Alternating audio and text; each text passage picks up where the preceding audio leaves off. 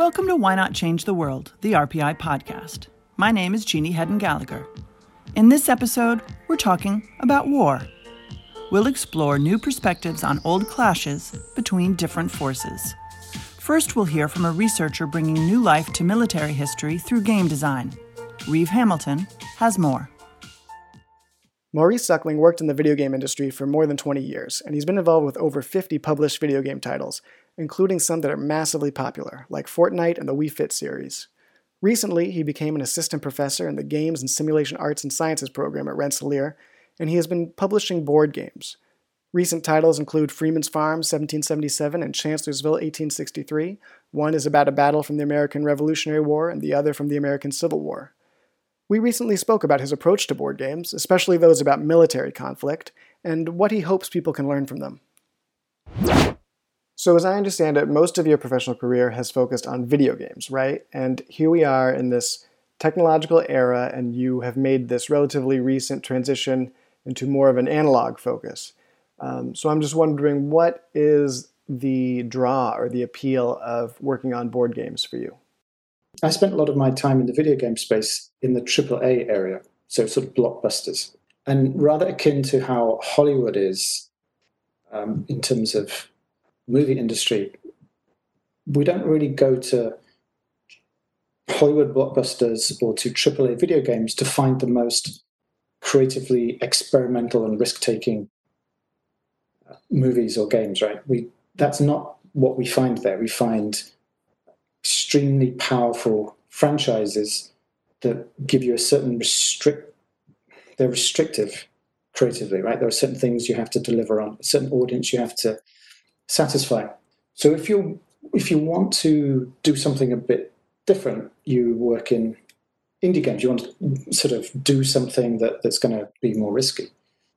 And board games generally allow us to be more experimental. Well, and can you talk a little bit about how your work seems to combine both a love of board games and a love of history? You know, I have an academic background in history too, and it's just always been one of my research interests. And you know, now I've, I've switched jobs. I came to RPI a few years ago as a professor of practice. I'm now an assistant professor, so my job has changed, and I have a research profile. And it's one of my key research interests: is well, how do we represent history? What are the problems with representing history in ludic form? How can we do it better and more broadly? And you know, that's a, that's a big topic, but I think one of the answers is by looking at history beyond just war. But most of your games thus far have included war elements, right? Mm-hmm. Can you sort of elaborate on what beyond war means? Sure. Yeah. I mean, I think my games, most of my games, are generally going to be interested in, be concerned with military history. Uh, not all of them, but I think um, most of them will be. But um, you know, I'm playtesting a game right now, which is on the diplomatic crisis in 1914, the crisis that led up to the war after the assassination of Franz Ferdinand. It's not a war game because it's not about conflict resolution, at least not conflict between military forces, but it's a, a conflict resolution between diplomatic forces, if you like. Yeah. So you know that's an example of a, of a game that's i'm concerned with history i'm concerned with military history there but i'm also concerned with other aspects other avenues into it you know history isn't just about these forces who batter each other into into submission. There's a you know, another game that i'm working on right now is about the um, peace of paris the series of interlinked treaties that bring the american war of revolution to a close. So it's you know, it's it's a game about formalizing treaties as opposed to so it's called peacemakers right? It's a game about sort of stopping war in a way but nevertheless stopping war with your own particular vested interests uh, paramount. You, everyone's trying to stop the war still but you want to you still want to be doing it in such a way that's advantageous to you. So when you're putting that together or you're putting together another one of your historical games how much research do you have to do? How much do you have to actually represent the concerns of the actual conflict? They're completely overlapping these kind of parts of your activity as a historian stroke researcher and this activity as a designer. if you don't have anything to say as a historian, I, I'm not sure that you should really be doing much designing, I suppose is how I feel about it. Or even if I do feel like that, I feel like even if you design something, you are inadvertently, perhaps subconsciously, you're saying something. Well, has, has there been a moment as a designer yourself where you've come up with a system or some game mechanics that have sort of captured exactly what you want to say? So with Freeman's Farm, I designed a combat mechanic that I don't know if it's fair to say that it captured everything that I wanted to say, but it said it well enough, succinctly enough that I was happy with it. And the issue that I've had is that for many years, playing a lot of board war games, I haven't actually enjoyed the combat resolution bit. You think that should be the apex of the drama, right? You feel like that should be the thing that's the most uh, captivating piece of the the theatre, if you like. And I frequently found myself just not liking it. If I think about game models where I the, the game system asks you to tot up your, your totals and then figure out a ratio, calculate different modifiers, come up with these odds, roll on a combat results table, and cross refer the, the, the meaning that die roll and what the result is. And then maybe double check it because uh, maybe I missed out a couple of modifiers and I should jump one column to the right. That can feel immensely unsatisfying to me. It definitely sort of kills this moment of, of drama. It's like a it's like a comedian telling a joke, and then instead of it delivering the that comedian delivering the punchline and you going, oh, I get it. It's like a punchline that you just have to then go check a couple of reference books to check that it's actually funny and check that it makes sense, right? So it's killed all the drama. So instead, I just developed a system that was rolling dice. So you would know pretty much as soon as possible what that result meant. It's it's not in and of itself anything new. People have been using dice for a long time. You know, dice rolling it can feel like it's sure it's just luck. You just you roll some dice and they're good or they're bad, but what can you do? So I wanted to introduce this sense in which in combat it's infrequently one moment that decides everything. This moment can last perhaps several minutes. So to represent that, I wanted to give players the chance to roll dice, but then if they wanted to, to re-roll dice. And in that particular game, they can re-roll them as many times as they like. But every time they do, they're making their forces weaker.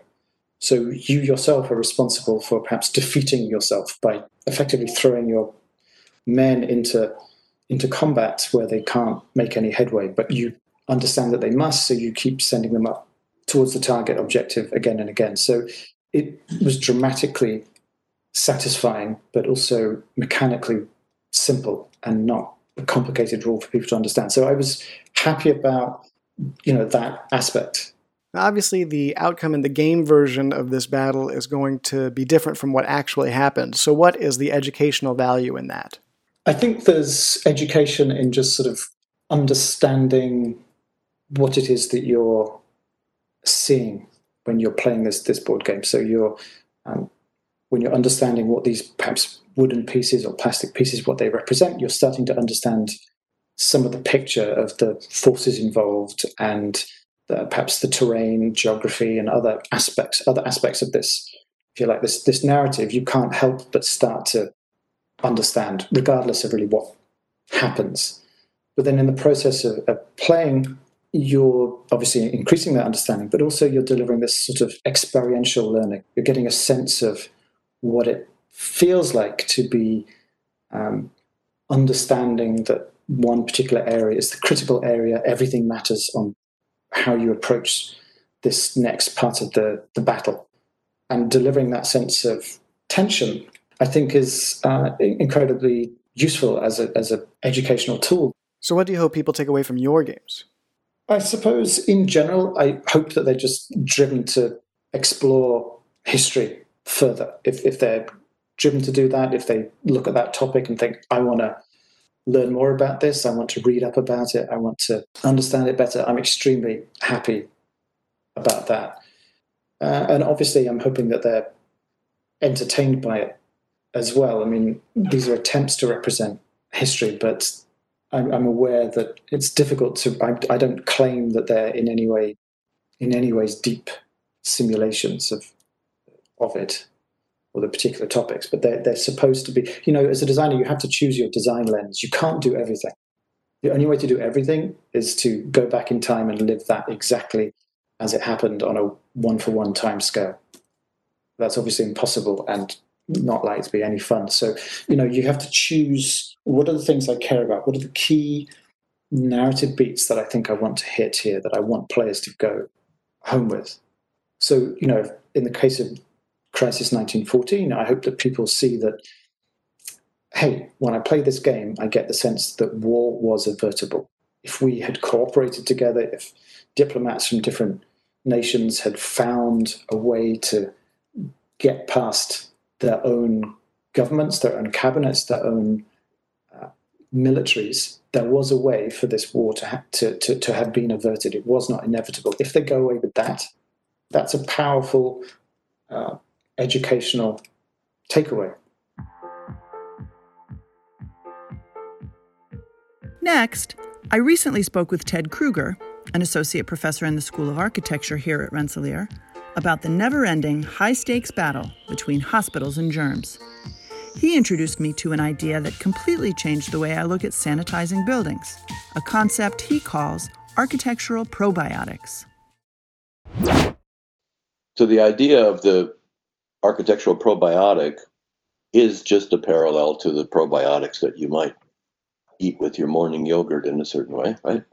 Uh, and these are uh, ways of introducing and culturing a particular microbial community for our benefit. Um, we know that from, from many studies that uh, all of the surfaces of the built environment are covered with microorganisms. Our response to that is basically to wipe the surface clean of any living organisms. Right now, what we tend to do in, in the time of COVID, but also in the time of other preceding pandemics, was to put on the, the hand sanitizer, wash your hands a lot. Um, these things are necessary. I'm not disputing them. But what it does is it cleans out the community entirely. Those procedures don't target only the pathogen, they target everything. So then we might look at when there is no community what becomes reestablished. Well, we don't control that actually. It just reestablishes as it does. Um, it may be advantageous to us. It may get rid of the bad things and the good things come back. But there's no guarantee there. But don't we need to clean and sanitize?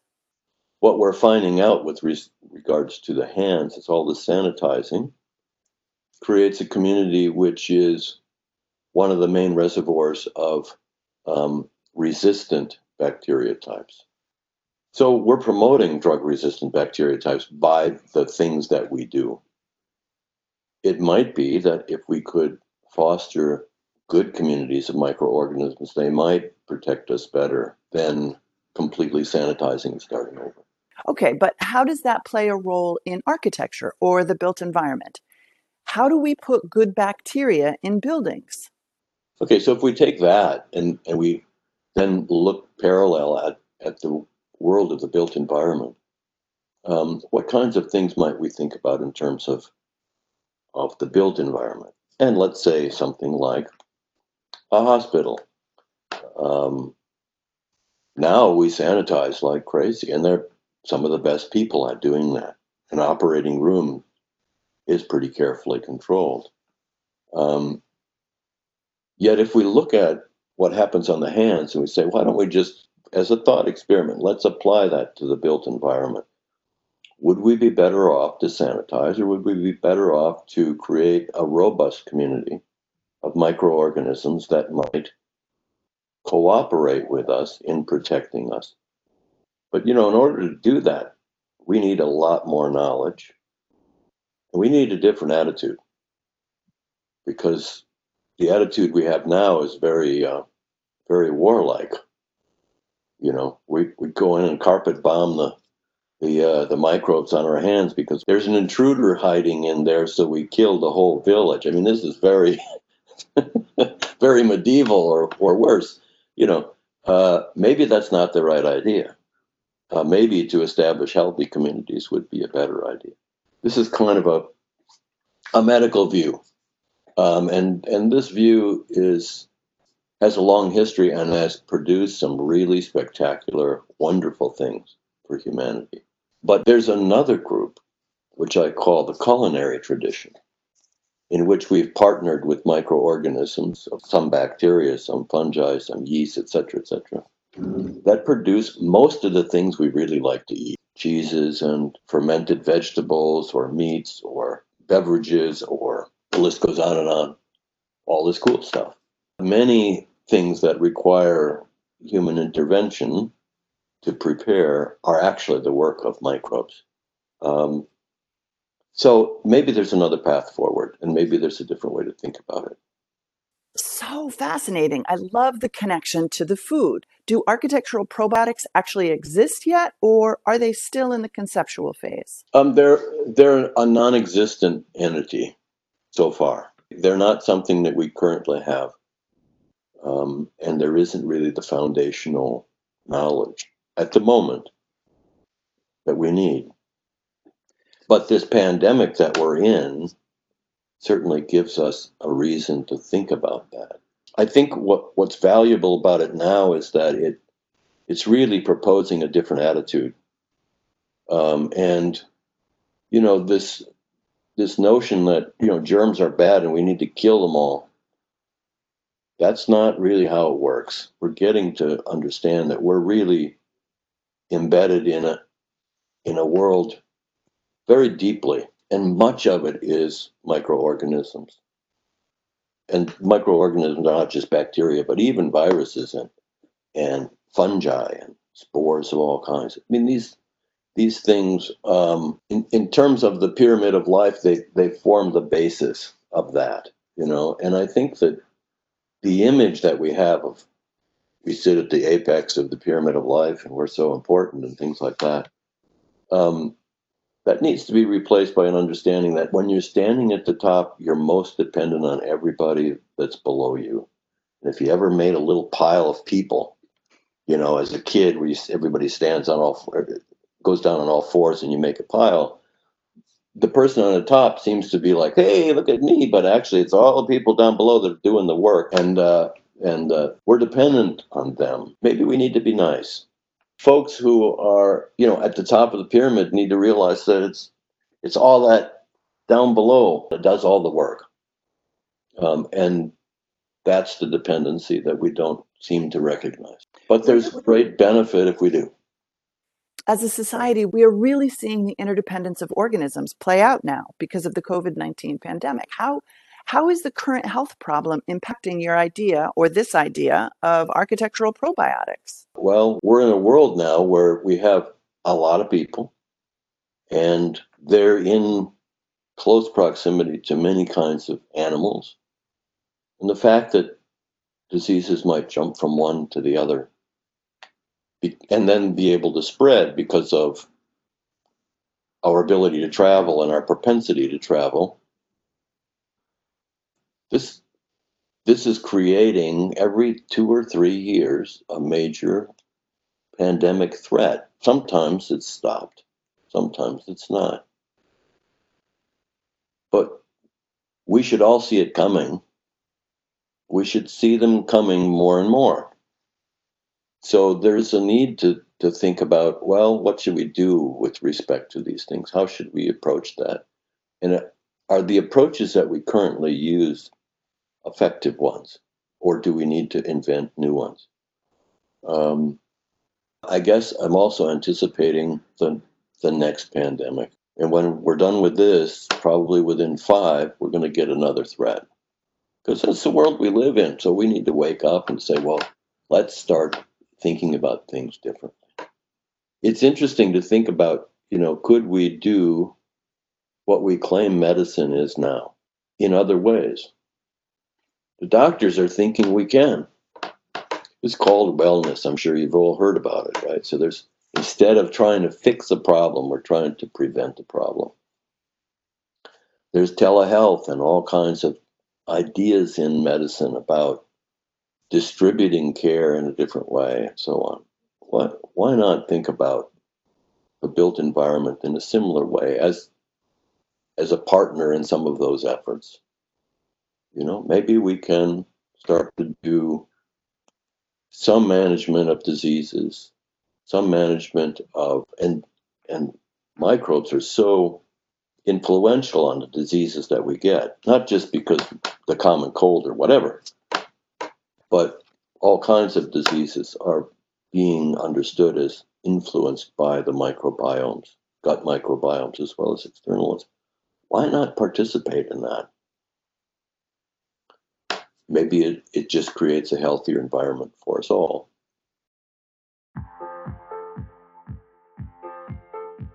This episode of Why Not Change the World was recorded remotely due to the ongoing COVID 19 pandemic. Please take a moment to rate the podcast on whatever app you're on. And if you'd like to learn more about what's happening at Rensselaer, visit rpi.edu. Thanks for listening.